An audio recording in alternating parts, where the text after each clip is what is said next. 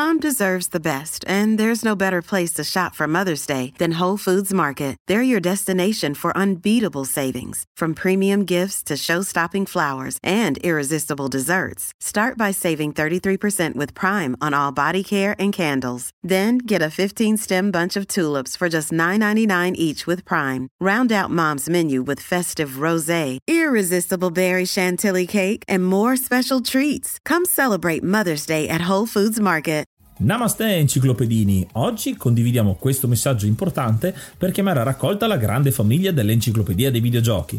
È passato ormai qualche anno dalla nascita del progetto e per continuare a creare contenuto abbiamo tanto bisogno di voi. Il computer con il quale realizziamo tutto il materiale dell'enciclopedia dei videogiochi, dal podcast alle grafiche, ai video, alle dirette, eccetera, dopo 12 anni di onorato e fedele servizio ci sta abbandonando con una rapidità preoccupante che ha reso quasi impossibile continuare a creare contenuti. Quindi, se volete, potete contribuire dandoci una mano andando su enciclopediadeivideogiochi.it e cliccando supporta il progetto. Ogni donazione ci permetterà di sostituire l'attrezzatura fondamentale e necessaria a tenere viva l'enciclopedia. Crediamo che l'unione faccia la forza ed in questo momento ne abbiamo proprio bisogno. Da 5 anni cerchiamo di regalare emozioni, condivisione, informazione su un tema a tutti noi tanto caro, i videogiochi. Grazie a voi potremo continuare a farlo senza il rischio di dover fermare tutto il nostro malgrado. Grazie di cuore a tutti.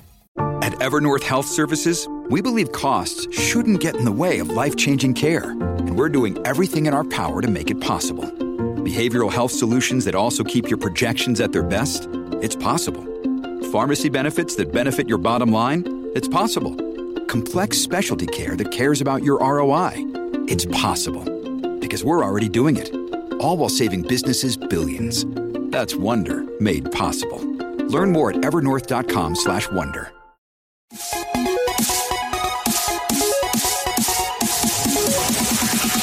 Namaste e benvenuti ad un nuovo episodio dell'Enciclopedia dei Videogiochi. Io sono Ace. E io sono Yuga e nel podcast di oggi parleremo di The Secret of Monkey Island. Ma prima di cominciare parliamo di qualche news. Siamo eccitatissimi per questo è un episodio che da tantissimo volevamo fare, ce l'avete consigliato in tantissimi e una delle persone che si è spesa di più proprio per portarlo dentro l'Enciclopedia dei Videogiochi, dentro la seconda stagione come 78esimo episodio è il nostro ospite di oggi. The Secret of Monkey Island, scelto da Vanak. Ciao! Ciao, ciao, grazie, grazie mille per l'invito. È un onore e un privilegio essere ospite del vostro canale. Grazie ancora. Vanak avrete già sentito la sua voce o comunque avrete già sentito parlare di lui perché è uno dei nostri ascoltatori più fedeli. Ha già contribuito ad alcuni degli episodi con le sue considerazioni sugli episodi precedenti. Altra cosa che potete fare voi ascoltatori, se volete dire la vostra sui videogiochi che trattiamo, vi ricordo che ci potete mandare un vocale direttamente su Anchor presto anche probabilmente su WhatsApp, se, se riusciamo a impostare la cosa su Telegram, sicuramente, che poi integriamo all'interno delle puntate, proprio come ha fatto Vanak. E Vanak, a proposito, come mai vuoi così tanto parlare di The Secret of Monkey Island? Ho scelto questo videogioco perché ritengo che sia uno status quo della storia dei videogiochi, ha segnato un punto di rottura e allo stesso tempo un punto di inizio per quelle che sono le avventure grafiche, parliamo dell'inizio degli anni 90, quindi qualche avventura grafica, soprattutto della LucasArts, era già uscita qualche anno prima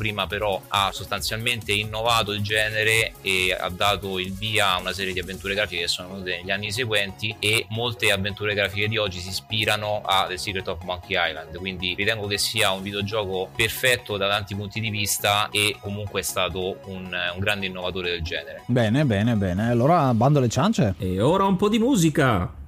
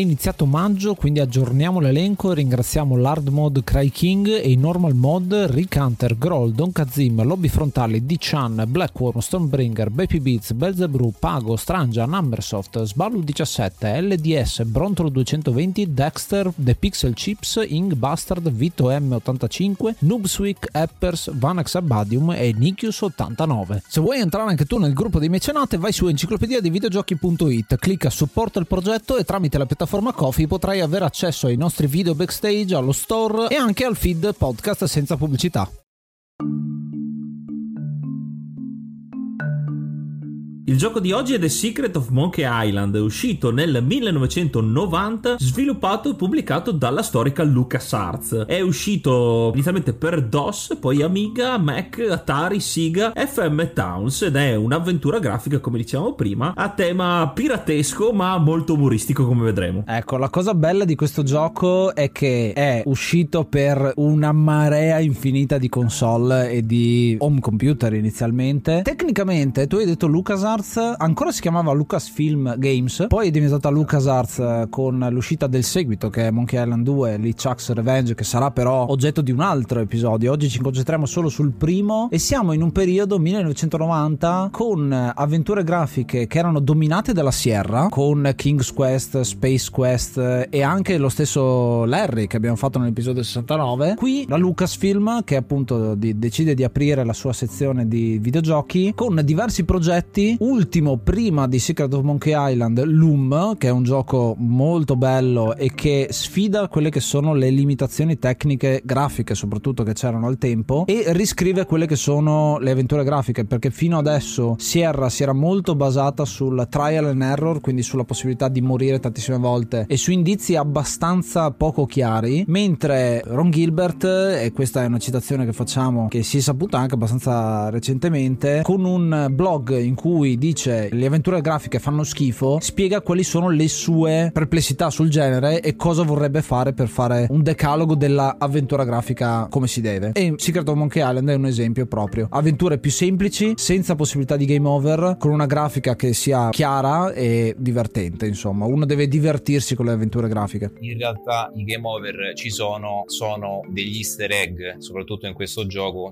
un, c'è un punto in cui c'è un easter egg dove Guybrush può realmente letteralmente morire. È una cosa che poi verrà ripresa anche nel seguito Monkey Island 2 così come nel terzo dove in realtà farà parte della storia. Mm-hmm. però è stato un po' un mood dei primi Monkey Island quello di dare la possibilità comunque al personaggio di morire in modo un po' goliardico. Però c'è questa possibilità e diciamo è stata inserita appunto come easter egg perché non c'è un vero e proprio punto in cui è possibile uccidere il personaggio e ricominciare il gioco da capo quindi si è, si è deciso di inserirlo per un po' a livello umoristico. Eh sì. ma comunque c'è questa possibilità possibilità. Sì, sì, sì, infatti ce ne sono due, uno è questo qua dove il personaggio effettivamente ha 10 minuti di tempo, quindi è tantissimo il tempo a disposizione per evitare la morte, se no succede, e un altro invece è dentro Monkey Island, sull'isola di Monkey Island, quando Guybrush, che è il protagonista, finisce per cadere da una rupe, c'è una presa in giro proprio della Sierra con una schermata che assomiglia a quelle dei giochi della Sierra, per poi scoprire in realtà che non è un vero e proprio game over, quindi c'è una specie di rottura della quarta parete per presa in giro della casa rivale a questo punto, che però continua a dominare il mercato perché l'uscita di Secret of Monkey Island nel 1990 non è un successone subito, perché è una cosa completamente diversa da quello che c'era prima, rivoluzionario ma non è distruttivo nel senso che arriva e tutti quanti comprano Monkey Island, ha avuto una crescita molto lenta come vendite con eh, il perfezionamento di quello che è il percorso insomma che c'è stato negli anni precedenti con gli altri giochi. Quindi è proprio le avventure grafiche non essendo un un genere che va per la maggiore in questo periodo, eh, andava di moda insomma altra roba, qui ci sta, si cresce un po' più a diesel, chiamiamolo così, per poi diventare quel successo in realtà che è ancora adesso, perché è rimasto nella storia. Il gioco cita altre avventure della stessa LucasArts parecchio, tornando sempre sui dettagli tecnici, qui c'è un sistema che viene perfezionato ancora di più, che è il sistema SCAM, quello che si chiama SCUMM, sistema che è nato con Maniac Mansion, eh, quelle sono le due M, quindi una delle avventure della Lucasfilm che viene utilizzato in Maniac Mansion, viene raffinato un pochino in Zack McCracken, poi viene stravolto completamente in Loom perché in realtà si basa completamente su un altro sistema e qua riprendono in voga questo sistema che è il sistema proprio per poter dare i comandi. Le avventure grafiche fino a quel punto erano state inizialmente testuali, quindi uno scriveva il testo, le avventure da sera sono tutte così, poi c'è stata la possibilità di muovere il personaggio e adesso è diventato un vero e proprio punta e clicca con una serie di parole, dai, apri, chiudi, esamina, prendi, usa, premi, parla e tira, le ho dette tutte, che possono interagire poi con lo schermo, quindi usa questo oggetto con quell'altra cosa, tira questa porta, esamina questo elemento dello scenario per dirti più informazioni sullo scenario, poter esplorare, è molto tattile questo sistema e poi successivamente verrà usato per tutti quanti i giochi della LucasArts, tant'è che poi è stato fatto una virtual machine Scam, Scam VM appunto si chiama, che è un po' un emulatore di tutti quanti questi giochi qua. C'è da dire che su questo sistema rispecchia molto anche la goliardia di questo gioco come ha scritto sul suo blog, perché col fatto di poter comunque interagire, usare tutti i comandi possibili che abbiamo a disposizione con qualsiasi oggetto interagibile, quindi non solo aprire la porta, ma anche appunto esaminare la porta, spingere la porta, tirare la porta, prendere la porta. E qui si nota molto la, la come dicevo la goliardia perché ci sarà una reazione diversa per diverse azioni che faremo anche sbagliate. Mi viene in mente su Monkey Island quando saremo su Monkey Island che potremo andare verso il sole e Guybrush stranito fa sì certo andiamo sul sole. esatto.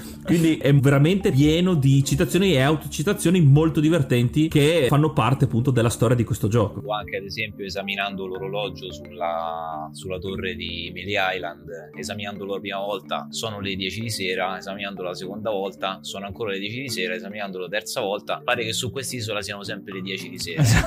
Quindi hanno inserito anche più di una frase. Ecco, questo lo trovo molto fresco anche per l'epoca, perché altre avventure che abbiamo citato anche prima della serie, eccetera, c'era un minimo di comicità, però tante volte sui giochi anche più seri era il classico non posso interagire oppure non posso farlo oppure non si può. Invece in questo caso, col fatto che abbiano aggiunto così tante opzioni, allunga in un certo senso l'esperienza di gameplay. Ti dà una battuta anche sul negativo, insomma. Eh, esatto, ma anche al di là di, della storia e della missione che noi dobbiamo compiere, è bello anche soffermarsi a provare anche nello specifico tutti i comandi su, dappertutto in modo da sapere e trovare tutte le chicche che mettono dentro nel, nel, nel testo. La stessa cosa è anche utile proprio per la scrittura della storia, perché mentre in una scrittura testuale uno si inventa dei comandi, quindi intanto deve conoscere l'inglese e quindi c'è una difficoltà proprio di localizzazione in tutto il mondo, mentre qua basta tradurre delle parole. Prendi è take, use diventa usa, push diventa premi, eccetera, eccetera. Nelle avventure testuali era molto più difficile trovare la terminologia corretta e poi se scrivevi un sinonimo magari non lo prendeva, quindi c'era un po' di difficoltà a interpretare quello che il giocatore scriveva, anche se gli dava una certa libertà che a volte può anche servire. Mentre questo sistema aiuta, come dirà lo stesso Ron Gilbert in diverse interviste, proprio la scrittura della storia come se fosse una sceneggiatura, quindi proprio azione per azione che cosa fa il nostro protagonista, che cosa fanno gli altri anche proprio in risposta alle sue azioni ed è molto più schematica come una vera e propria sceneggiatura. La battuta, l'azione, l'altra battuta, la scena e anche sì, effettivamente anche la scenografia, quindi le varie ambientazioni e come si muovono i personaggi all'interno delle varie ambientazioni. Dicevo appunto nell'introduzione che è stato un punto di rottura e un punto di inizio questo gioco anche dal punto di vista grafico perché è partito negli anni 90, nel 1990 precisamente, con una grafica ancora EGA, quindi era una grafica a 16 colori. Sentivo un'intervista dei disegnatori dei, dei personaggi dei fondali che sono Steve Parcell che poi è lo stesso che andrà a disegnare i personaggi di Sam Max Kid Rod e Mark Ferrari parlavano del fatto di aver eh, costruito i personaggi fondali con Deluxe Paint partendo da una base di 16 colori e per esempio per fare i fondali del cielo soprattutto quelli di Melee Island con eh, le sfumature di blu e la luna hanno dovuto applicare per la prima volta nella storia una tecnica chiamata dithering che si tratta semplicemente di prendere una striscia di pixel continua e sparpagliarli per dare la sensazione di sfumatura quindi comunque è una tecnica molto avanzata e innovativa per l'epoca anche perché è stata praticamente la prima volta ad essere usata Sì. e poi è stata ripresa nei successivi giochi. C'era un esperimento su Loom che ha anche un po' di dithering, anche quello come gioco, però effettivamente i 16 colori della grafica EGA sono 8 colori e 8 gli stessi colori leggermente più scuri, però sono dei colori molto forti, cioè il ciano, il magenta, quelli delle, delle stampanti, se avete presente, quindi proprio fortissimi come colori. Per andare a sfumare si fa questo dithering che ti dà l'impressione, il puntinismo di avere due, un colore di intermedio tra i due e qua è fatto egregiamente e si vede subito nella primissima fondale quando Guybrush, il protagonista, arriva sull'isola di Melee Island e anche quando è sul ponte che vedi il mare e il cielo proprio sfumato egregiamente. Il gioco è fatto inizialmente con grafica 16 colori, è possibile giocarlo anche in 4 colori, che è ancora più hardcore come situazione, perché appunto è retrocompatibile, mentre poi è stata fatta uscire a distanza di pochissimo in realtà la versione VGA con la grafica a 256 colori, quindi ha permesso di espandere un pochino di più quella che è la tavolozza con cui disegnare i fondali e i personaggi, pur mantenendo comunque le stesse animazioni, la stessa posizione dei pixel, cambia solo il numero di colori che ci vuole, mentre poi se andiamo con l'evoluzione grafica è uscito un uh, special edition, neanche un remake, viene chiamato proprio special edition nel 2009 di questo gioco perché? Perché è uscita la versione con una grafica molto più moderna, mantenendo comunque la bidimensionalità ovviamente del gioco, con la possibilità con un tastino di passare dal vecchio al nuovo, che è una cosa che ho apprezzato tantissimo perché vuol dire faccio una versione nuova ma mantengo la memoria di quella vecchia. Inoltre è stata anche aggiunta tutta la parte di voce, di sonoro che ha reso secondo me l'esperienza ancora più bella perché le voci sono perfette secondo me nella versione inglese. Assolutamente sì, aggiungo una cosa sul, sul passaggio dall'IGA al VGA, in contemporanea al passaggio dai 16 ai 256 colori c'è stata l'introduzione degli oggetti disegnati nell'inventario perché fino a che la grafica era in IGA gli oggetti dell'inventario erano testuali eh sì. così come le azioni da compiere con il passaggio al VGA probabilmente mi viene da pensare col fatto di poter sfruttare una tavolozza molto più ampia di 256 colori sono riusciti anche a disegnare gli oggetti che prima erano solamente testuali proprio con questo mi viene in mente che noi ci abbiamo giocato su Amiga inizialmente che è la versione EGA in cui l'inventario è testuale. E effettivamente avendo il gioco inizialmente non mi ricordo se ce l'avevamo in italiano o in inglese ma alcune delle parole io facevo proprio fatica a capire che cos'erano mentre poi nella versione VGA appunto avendo la possibilità di guardare che cosa sono i vari oggetti c'è la possibilità di, di capire molto meglio. E siccome abbiamo giocato come diceva il buon Ace l'abbiamo giocato la versione per Amiga non possiamo non citare l'audio la colonna sonora di questo gioco che come sempre per Amiga fa il suo figurone col suo chip eh, audio. È comunque una pietra miliare di questo gioco perché non si può parlare di The Secret of Monkey Island senza parlare delle sue musiche. Mi piace ricordare il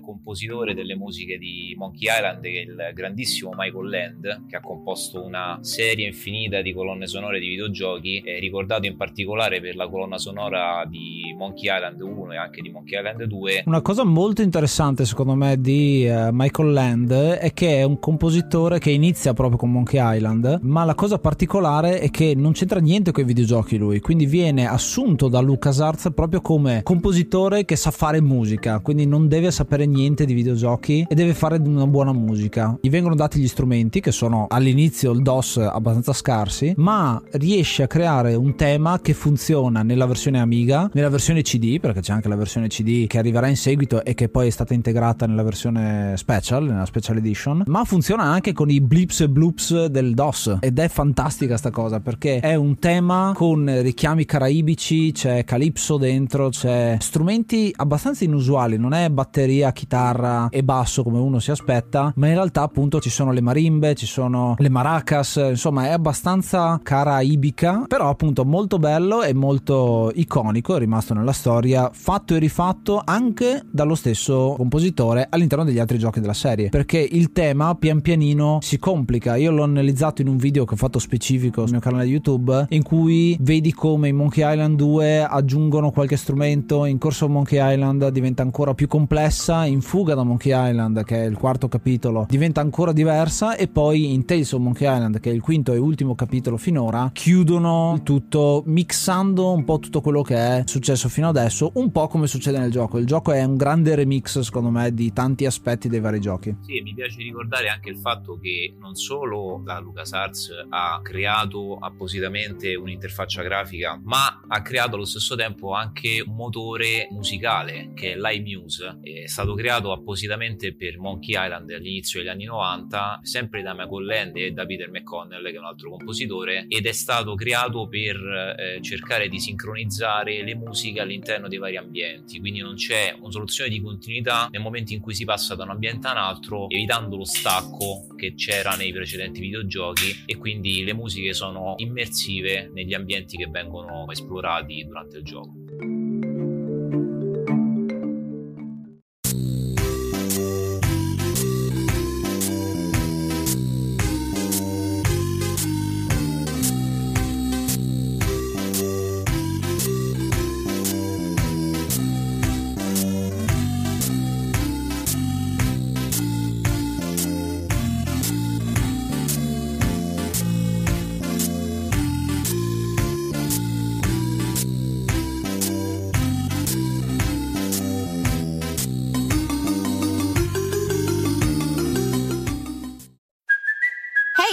Cuoco for Priceline. Ready to go to your happy place for a happy price? Well, why didn't you say so? Just download the Priceline app right now and save up to 60% on hotels. So, whether it's Cousin Kevin's Kazoo concert in Kansas City, go Kevin, or Becky's Bachelorette Bash in Bermuda, you never have to miss a trip ever again. So, download the Priceline app today. Your savings are waiting.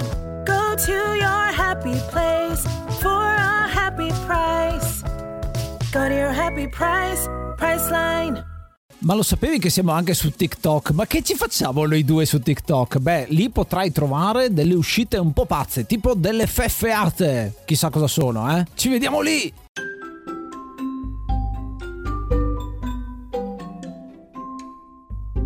La nostra avventura inizia sull'isola di Melie. Noi siamo il, l'iconico Guybrush Threepwood, temibile pirata, che ha un sogno, ovvero appunto diventare un pirata. E quindi la prima cosa che fa, ovviamente, è andare nel saloon, nel, nell'osteria di Melie Island, da tre pirati dall'area importante, come ci vengono presentati. E ci diranno subito che per diventare un vero e proprio pirata bisognerà superare tre prove: essere un maestro di spada, trovare un tesoro e essere essere un abile ladro. E quindi questa è la prima parte del gioco dove noi dovremmo destreggiarci tra queste tre prove. Vediamo subito una cosa interessante perché i dialoghi, soprattutto nel locale, nella locanda, a differenza di anche nello stesso gioco su alcuni personaggi, ma in questa locanda in particolare, quando noi interagiremo con i pirati che sono seduti, perché oltre a questi pirati abbiamo tutta una serie di altri personaggi con cui interagire, che ci daranno anche dei suggerimenti, l'inquadratura da, dalla terza persona del gioco passa in prospettiva prima persona persona, quindi vedremo come se stessimo guardando il personaggio, magari leggermente di lato, sarà un po' più cinematografica come esperienza. Ci verrà dato questa missione, ma non prima di aver bevuto la bevanda dei pirati, ovvero il grog. E in questo gioco ci viene spiegata la ricetta che non tutti sanno, ma è molto molto particolare. Kerosene, glicol propilene, dolcificanti artificiali, acido solforico, rum, acetone, colorante rosso numero 2, detriti, grasso per motore, acido per batteria e o salame salame. Degna del miglior Man vs Food. Esatto.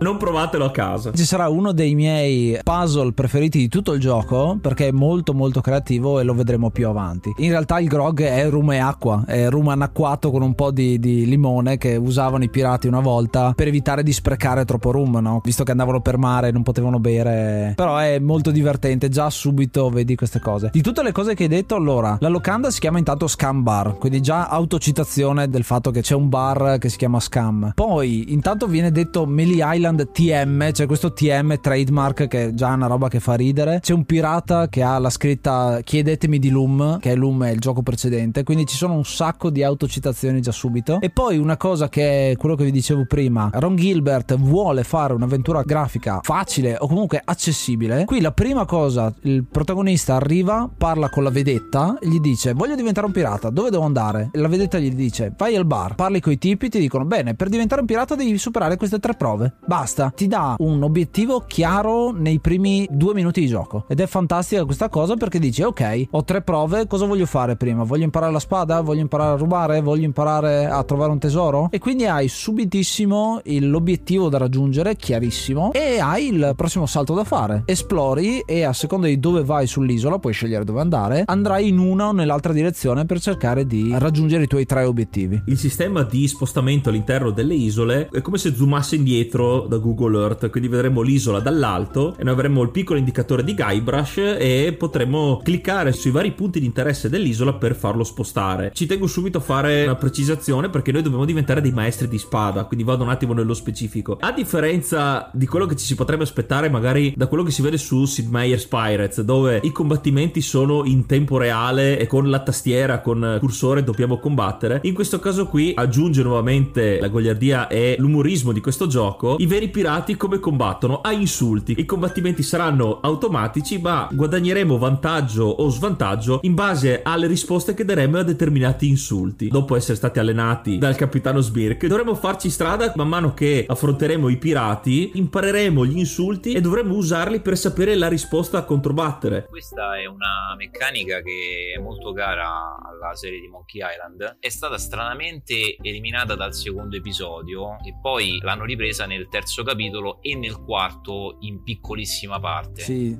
il Monkey Combat del 4. C'è proprio una parte di insulti. E c'è anche una quando- parte di insulti, è vero. Esatto, col braccio di ferro, diciamo, il braccio di ferro e insulti, che però è molto molto più semplificato rispetto a Battaglia di insulti del primo capitolo e a quella del terzo capitolo, che sono più o meno equivalenti. Nel terzo capitolo era in rima nella traduzione in italiano, non so neanche se, non so se anche nella versione inglese, e appunto c'è un'evoluzione per comunque mantenere fresco il concetto, anche se il combattere a insulti già di per sé è vincente perché fa riderissimo. Credo che in un certo senso il combattimento di insulti sia stato ripreso nel terzo perché non è più un progetto di Ron Gilbert. Quindi Ron Gilbert aveva un'idea in testa di fare tre capitoli, ne ha fatti due e il terzo non è mai uscito. Quando è uscito Curse of the Monkey Island, che è a- cartoni animati come grafica, si è voluto un po' riprendere quello che è stato il successo dell'uno e quindi si è riintrodotto questo sistema qua. Anche Guybrush è più simile a quello che era nell'1 che a quello che è nel 2 in realtà. Quindi c'è un po' un ritorno alle origini nel 3 secondo me. Una cosa,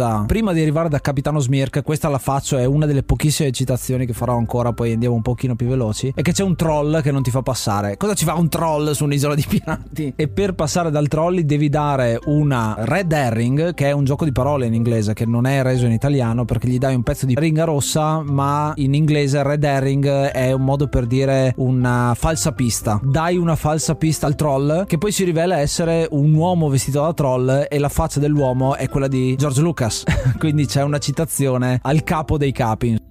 All'interno dell'isola c'è un circo, perché ovviamente nell'isola dei pirati c'è un circo, il circo dei fratelli Fettuccini ed è una cosa fighissima anche quella. Devi guadagnare dei soldi facendoti sparare con un cannone. Questi soldi, che tra l'altro sono molto specifici perché sono esattamente 478 pezzi da 8, perché nel gioco ne usi esattamente quelli, ma la cosa interessante è che questi soldi poi ti serviranno a comprare la spada, a comprare il badile che ti servirà per scavare, a farti allenare, anche quello costa. Quindi c'è un po' una forma di moneta proprio da utilizzare per le cose, ma non è una cosa tipo Larry dove se non guadagni abbastanza o se perdi tutti i soldi non ce la fai. Qua le cose costano quelle, quindi è difficile perdere, anzi è impossibile perdere al gioco perché non hai abbastanza soldi, insomma. Quindi è un'altra cosa che facilita il tutto. Nel momento in cui hai soldi, hai soldi a sufficienza per fare tutto quello che ti servirà. La seconda missione era quella di trovare un eh, tesoro. La caccia al tesoro la facciamo come? Trovando la mappa che ci venderà un eh, venditore ambulante che troviamo dentro il paese di Melì, però ci vende una mappa che non è una mappa, perché aprendola scopriremo che in realtà sono i passi della danza della scimmia, il ballo della scimmia. Ma in realtà è veramente una mappa, perché se noi andiamo nella zona, nella radura, come viene chiamata, faremo una situazione che è simile a quella di Zack McCracken, gioco che abbiamo affrontato già nell'enciclopedia, quindi se volete sapere qualcosa andatevi a ascoltare quella puntata, in cui abbiamo da cliccare sullo schermo nella direzione dove i passi della danza ci dicono. Indietro vuol dire dentro lo schermo, quindi verso il fondo, e destra e sinistra ovviamente andremo a destra e sinistra. È anche controintuitivo perché ci saranno delle scelte da fare in cui siamo appena arrivati nella stanza e dovremo tornare indietro e misteriosamente saremo in una zona nuova di questo labirinto, fino ad arrivare finalmente alla X, che è proprio marchiata con una X per terra gigantesca, quindi insgammabile. Scavando riusciremo a aprire il forziere dopo un bel po' di ore con il nostro badile e troveremo il secondo premio, un'altra t-shirt, la mitica t-shirt con scritto hai trovato trovato il tesoro di Melee Island perché con Carla, sconfiggendo il maestro di spada, riceveremo la t-shirt invece hai battuto il maestro di spada. Nella foresta c'è probabilmente il più famoso easter egg della storia dei giochi di Monkey Island, che è quello del famoso disco 22, floppy 22. Sì. Entrando in uno dei tanti alberi tagliati che ci sono nella foresta, esce fuori questo errore o comunque questa richiesta di inserire un fantomatico floppy 22. In realtà poi il Secret of Monkey Island era composto da pochi floppy e quindi inserire il floppy 22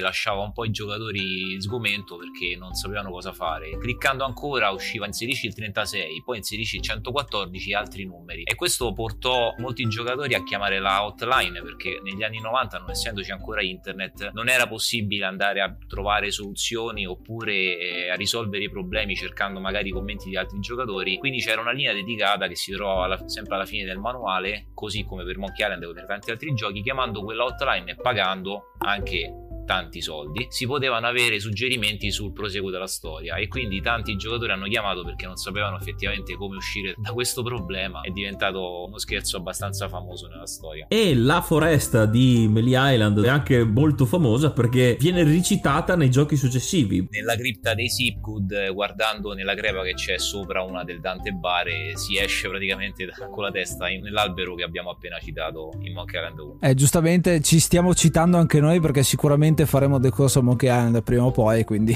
ci rimanderemo avanti e indietro tra questi episodi. E a proposito del disco 22, uscirà una versione super speciale, diciamo, del trentennale, perché effettivamente è un gioco del 1990, siamo nel 2020, quindi ha appena compiuto 30 anni questo gioco, dove uscirà il vero disco 22, quindi viene venduto come Cimelio, il finto disco 22, giusto per ricordare questo easter egg. Abbiamo la t-shirt di Carla, abbiamo la t-shirt del tesoro, adesso ci manca rubare qualcosa. Rubare una cosa molto specifica, ci dicono i pirati dall'aspetto importante, rubare l'idolo che sta dentro la casa del governatore. Governatore che tra l'altro abbiamo intravisto perché una delle prime cose interagibili del gioco, appena arriviamo, è il manifesto dell'unico in realtà candidato governatore che è Ellen Marley. Madonna, strano perché in realtà inizialmente doveva essere il cattivo il governatore, ma hanno deciso di farlo diventare un personaggio femminile che diventerà chiave per poi tutta la vicenda. Perché quando c'è solo un candidato c'è solo una scelta. Esattamente, quella è la frase proprio. Ovviamente, come tutte le avventure piratesche che si rispettino con il belloccio protagonista, non può far altro che innamorarsi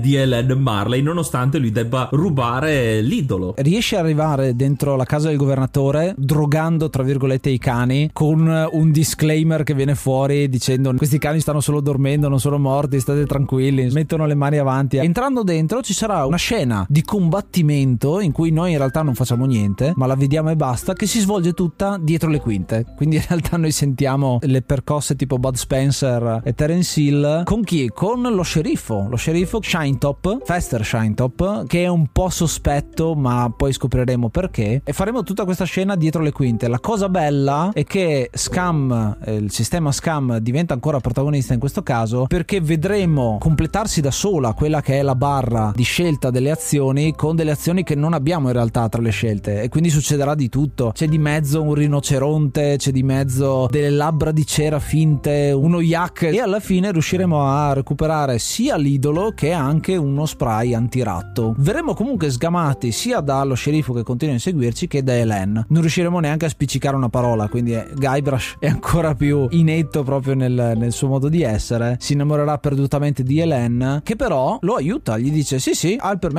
di tenerselo quell'idolo, tranquillo Fester, vai pure a fare, a, a sceriffare fuori da qui. Quindi, ora che avremmo superato le nostre prove, saremo finalmente dei pirati. E quindi il gioco potrebbe tranquillamente finire qui. Ma c'è il twist del gioco, ovvero avevo citato prima il pirata LeChuck, che è un pirata fantasma che è sempre stato lo sceriffo di Billy Island sotto mentite spoglie. E dopo averci messo fuori gioco momentaneamente, rapisce Helen perché anche lui vuole averla per sé. E quindi adesso il nostro obiettivo è quello di raggiungere LeChuck sull'isola di Monkey Island per fermare i suoi piani. E per farlo, però, eh, dovremo, da buoni pirati, adesso che siamo dei pirati, dovremo avere una nave e ovviamente un equipaggio. Quindi i personaggi che abbiamo visto su Melee Island cominceremo a cercare di reclutarli. Quindi iniziamo da Carla, che è abbastanza facile da reclutare. Poi abbiamo Otis, che sarà un prigioniero della prigione di Melee, che riusciremo a liberare utilizzando, e questa è la cosa che vi dicevo prima, il grog che riusciremo a recuperare dallo scam bar e dobbiamo portarlo fin qua, solo che i nostri boccali si sciolgono man mano perché è veramente caustica questa sostanza e dovremo passarlo di bicchiere in bicchiere fino a portarlo per distruggere la serratura e aprire Otis che ringrazierà unendosi alla nostra ciurma. E ultimo membro il mitico Mituk, un eh, energumero che va sempre a petto nudo e che ha un tatuaggio parlante e che ha entrambe le mani con l'uncino, che si unirà a noi se riusciremo a superare la sua temibile prova, ovvero accarezzare il terribile pappagallo. Che è quello che gli ha mangiato entrambi le mani, che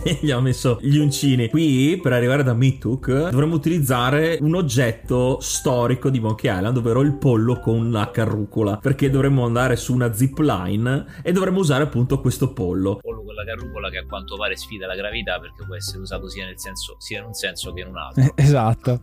Prima di citare l'ultima cosa da fare su Melee Island, ci tenevo a parlare anche di un altro personaggio che sarà fondamentale per eh, la storia e che è un po' un aiuto per i giocatori meno esperti, che è la, la Lady Voodoo, quella che ci predirà il futuro e che ci dice effettivamente cosa dobbiamo fare. Se non siamo ancora abbastanza intenzionati con quello che ci è stato detto, insomma, dai pirati, da, da Helen, da tutti quanti gli altri, lei ci viene un po' in aiuto dicendoci qual è il prossimo passo da fare. Ci svelerà anche delle, di alcune cose, ad esempio, saremo dentro una grande testa di scimmia e quindi chissà cosa succederà. Ci anticipa quello che succederà senza fare troppi, troppi spoiler, insomma. L'ultimo passo da fare è quello di comprare una nave per andare su Monkey Island e qui facciamo la conoscenza di uno dei personaggi più iconici della serie, lo troveremo praticamente in tutti i capitoli e la cosa divertente è che in ogni capitolo cambierà lavoro, che è Stan. Stan ha la particolarità di essere una specie di texano con questo cappello un po' californiano anche che gesticola in modo forsennato e una cosa molto particolare che hanno sempre spiegato i, gli sviluppatori è che la sua camicia sostanzialmente è formata da texture che non si muovono. È una camicia praticamente statica, quindi normalmente le texture si muovono insieme al personaggio. Quella invece è una texture fissa e caratterizza un po' il personaggio anche nei successivi capitoli. Ed è un personaggio molto divertente perché è molto irriverente, è un commerciante e cerca comunque di raggirare le persone convincendole a comprare i suoi prodotti. Poi alla fine fallisce quasi sempre miseramente con Guybrush che riesce in qualche modo lui stesso a raggirarlo e ad avere quello che vuole a un prezzo molto molto minore rispetto a quello che Stan magari gli voleva proporre. Sì, è, è, lo stereotipo del venditore di macchine usate che c'è in America, che qua è il venditore di navi usate e riesce a venderci la Sea Monkey, l'unica nave che è stata a Monkey Island e che è ritornata indietro con un equipaggio di sole scimmie. Noi riusciremo a comprarla con un prestito che ci viene fatto dal, dal mercante del, del, paese, da quello che ha la merceria giù, giù in città e poi riusciremo finalmente a partire. Abbiamo la nave, abbiamo l'equipaggio, si va verso Monkey Island e qua è la parte 2. Abbiamo finito tutta la parte 1 del gioco, il gioco ne ha 4 di parti, ma la cosa interessante è che la prima parte è molto lunga, la seconda è molto corta, la terza è di nuovo molto lunga e la quarta è proprio il finale, la chiusura. È molto bello anche avere delle parti di lunghezza diverse, secondo me. Ora che abbiamo la nave e l'equipaggio non ci resta che arrivare a Monkey Island, però non abbiamo le indicazioni adatte e la nostra ciurma appena partiti in un certo senso si ammutina perché la vediamo sdraiata a prendere il sole non hanno la minima intenzione di aiutarci, quindi già partiamo molto svantaggiati. Leggendo però il diario di bordo della nave troviamo una ricetta particolare che una volta preparata esploderà e tutti quanti saremo svenuti, ma magicamente ci risveglieremo al largo delle coste di Monkey Island, quindi è una ricetta che eh, ha effettivamente funzionato. Ci facciamo sparare dalla nave per arrivare sull'isola perché non possiamo arri- eh, arrivarci normalmente. E qui conosciamo un altro personaggio molto particolare. Il mitico Herman Tutrot. A proposito di questo, finisco un attimo di dire una cosa molto divertente di questo capitolo 2 che come ha giustamente detto Yuga è molto corto, che nella ricetta in realtà noi non seguiamo la ricetta alla lettera, perché ad esempio uno degli ingredienti è avere delle ossa rotte pressate. In realtà cosa faremo noi? Prenderemo la bandiera che ha il Jolly Roger sopra, che effettivamente è uno scheletro pressato perché è una bandiera, e useremo quella. Quindi tutti quanti gli ingredienti sono degli escamotage, però funzionerà lo stesso. Arriveremo su, su Monkey Island, ci faremo sparare. Herman Tutrot lo troviamo subito, è eremita di Monkey Island e sarà lì per farsi salvare in qualche maniera, ma è un nonnetto che ci dirà un po' di tutto e di più, senza capire tanto quello che gli diciamo noi, è un po' pazzarello, chiamiamolo così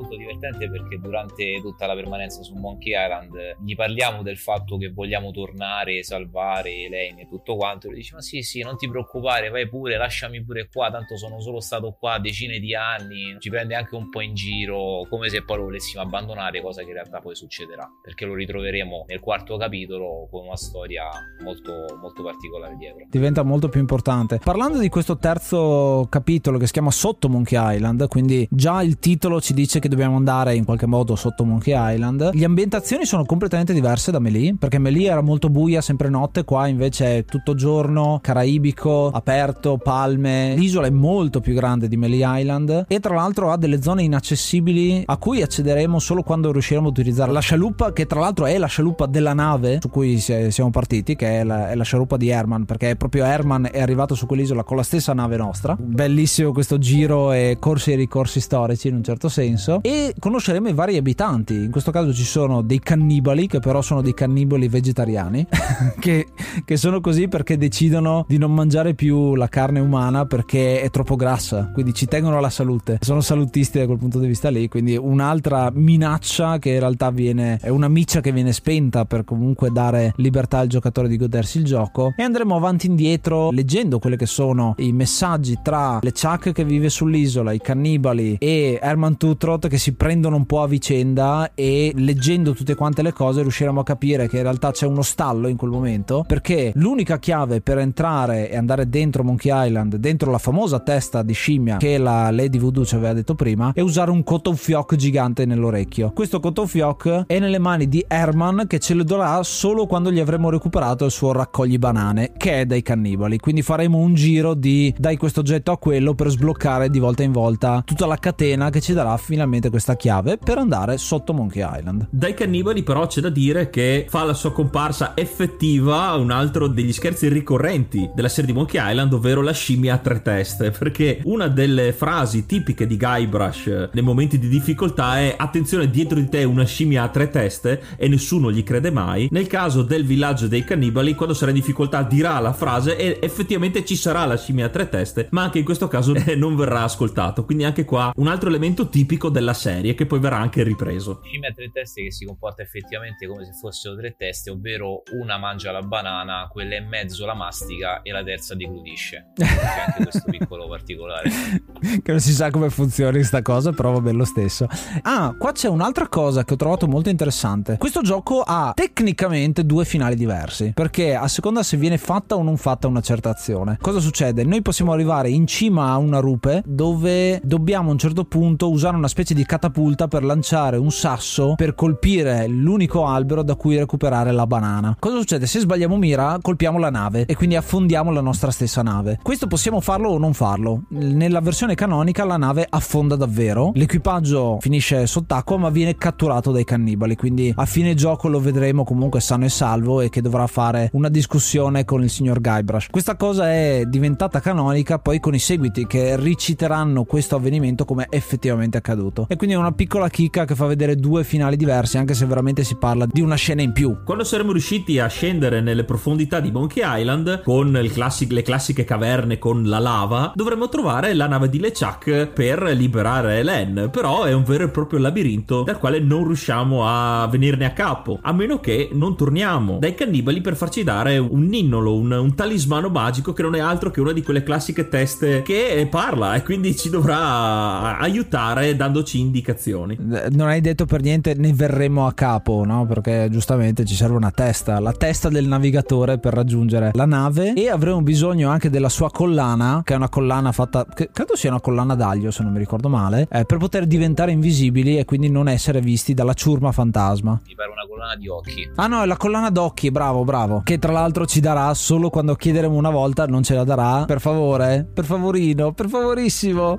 E alla fine ce la darà dopo diversi sforzi. Quindi anche quello è, come dicevate prima, l'attenzione a mettere dialoghi diversi quando si ritenta la stessa cosa, anche qua ritorna. E finalmente saremo invisibili e riusciremo a sgattaiolare all'interno della nave fantasma con la ciurma fantasma e anche i cani fantasma. È tutto fantasma qua dentro. arrivati finalmente alla nave di LeChuck saremo pronti per affrontarlo, però scopriremo che in realtà LeChuck se n'è andato con Hélène proprio su Melee Island dove ha intenzione di sposarla e quindi noi dovremmo correre indietro ma non prima di aver trovato un'arma adatta per sconfiggere LeChuck perché è un pirata fantasma quindi le armi convenzionali non funzionano. E quest'arma ce la fornirà di nuovo il villaggio dei cannibali perché eh, tramite una radice che troveremo e gli daremo loro ci creeranno questo, questa pozione che non è altro che birra di radice. Ce la metteranno in un seltz che ci permetterà di sconfiggere i fantasmi. E quindi non ci rimane altro che correre all'impazzata all'inizio del gioco a Melee Island per fermare questo matrimonio spettrale Quindi finita la parte 3 inizia la parte 4, anche qua molto veloce come parte. A volte viene chiamata orzata, tra l'altro, la birra di radice, a seconda della traduzione, ma sarebbe la root beer, quindi effettivamente è una birra di radice. Ritorneremo con questo seltz da sparare in giro per i vari fantasmi che avranno invaso effettivamente Melee Island, fino ad arrivare alla chiesa dove non potevamo entrare all'inizio del gioco, ma è sempre stata là, e fermeremo il matrimonio in una scena da soap opera in cui fermate il matrimonio, era potentissimi, c'è, vediamo in lontananza sull'altare LeChuck con una sposa, che però scopriremo non essere Hélène, ma due scimmie travestite, in realtà Hélène si era già salvata da sola e quindi sarà a posto, a posto così, no? Avrà, avrà già sventato il piano di matrimonio e noi saremmo stati inutili. Non proprio, perché c'è LeChuck da sconfiggere, che ci prenderà a pugni. E l'ultima sezione è sul molo di Stan, dove Stan ci ha venduto la nave e andremo a finire all'interno della macchinetta per il grog. Una volta tirati fuori dallo stesso LeChuck, avremo a disposizione per terra la birra di radice che potremo utilizzare contro LeChuck per sconfiggerlo in eh, migliaia di fuochi artificiali, perché LeChuck eh, comincerà a esplodere, a, a gonfiarsi e a andare in giro per, per il cielo fino a esplodere come un fuoco d'artificio. E i fuochi d'artificio poi chiudono il gioco. Tant'è che c'è sia un instant replay, quindi una moviola, e anche una veduta da uccello con la mappa con LeChuck che va direttamente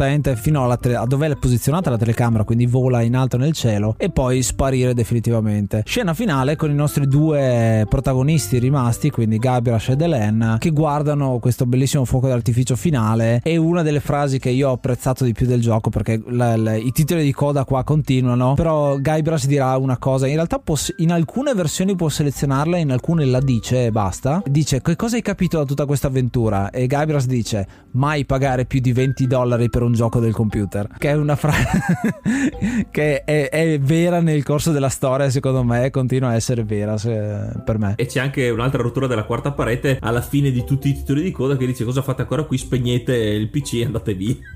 Questo era Monkey Island.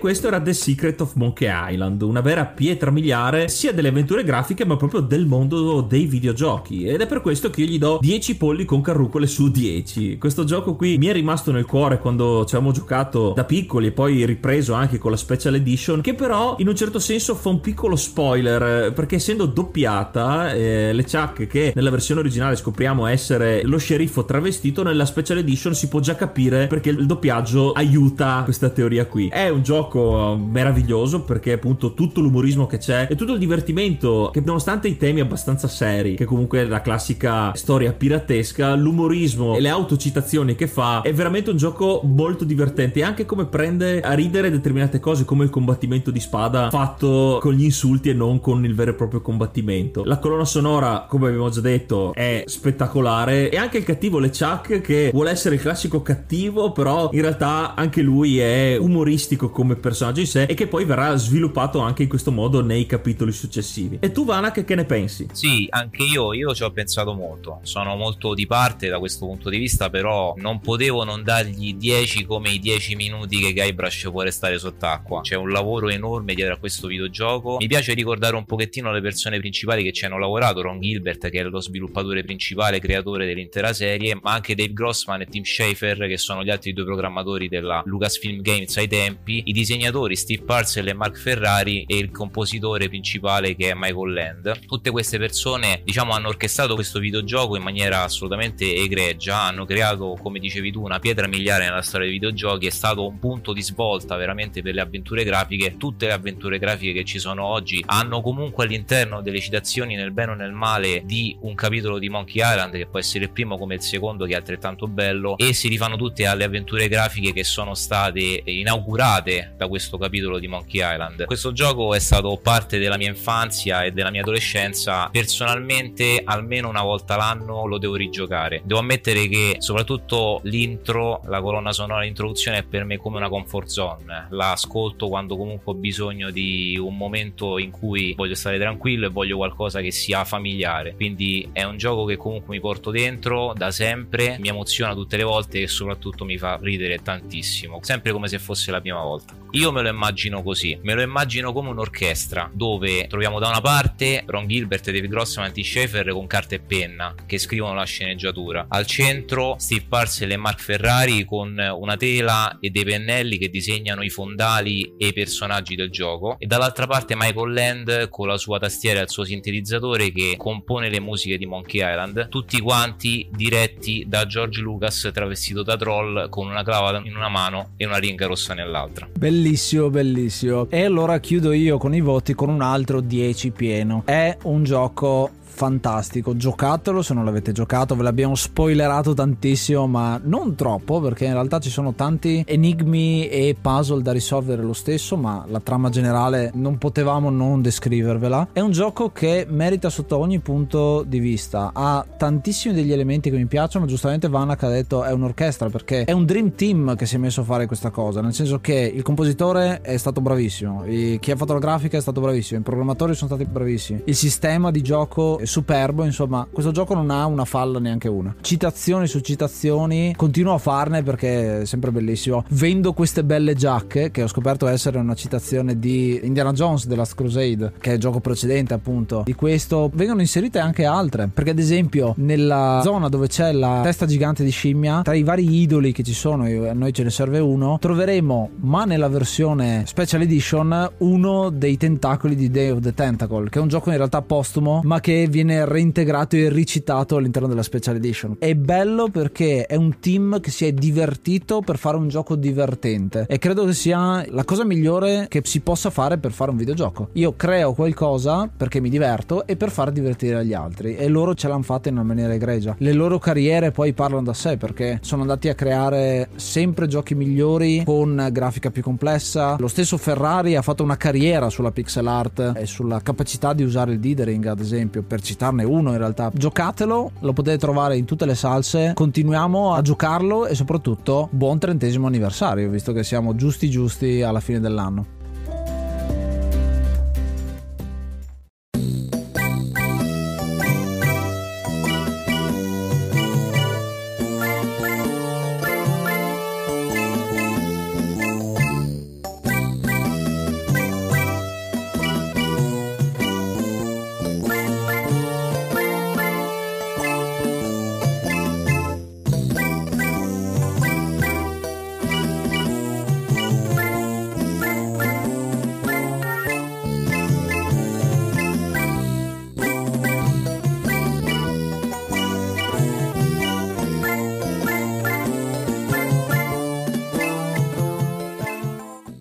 Anche per questo episodio è tutto. Noi come al solito vi ringraziamo per l'ascolto e vi ricordiamo come sempre che potete lasciarci il vostro feedback sia scritto ma soprattutto anche vocale sui giochi che trattiamo che grazie ad Anchor.fm possiamo inserire nella puntata dedicata quindi potete riascoltarvi nell'episodio dedicato al gioco di cui avete parlato ma appunto lasciarci anche dei consigli e anche dei giochi che volete che vengano trattati nell'enciclopedia dei videogiochi. Hai un cugino di nome Sven? Vieni sul gruppo Telegram a dirci questa cosa perché è un gruppo Telegram che sta raggiungendo e superando le 50 persone ormai che è veramente figo. Stiamo avendo delle grosse conversazioni anche con lo stesso Vanak che è uno dei, uh, dei amministratori ad honorem di quel gruppo ormai. E vengono fuori tante belle cose che stanno succedendo sia su puntate future con il Guessing Tuesday che abbiamo inaugurato in cui diamo degli indizi sulle puntate che devono uscire la settimana successiva ma non solo ci divertiamo a, a parlare di videogiochi in generale nuovi, vecchi, indie, non indie persone di età completamente diverse l'una dall'altra ma si riesce a trovare un punto di collegamento con i videogiochi La cosa bella è che ci si diverte molto, molto, molto. Bene, per questo episodio è tutto e come ogni volta ascoltate l'enciclopedia dei videogiochi. io sono Ace Io sono Yuga. E io sono Vanak. Namaste and be brave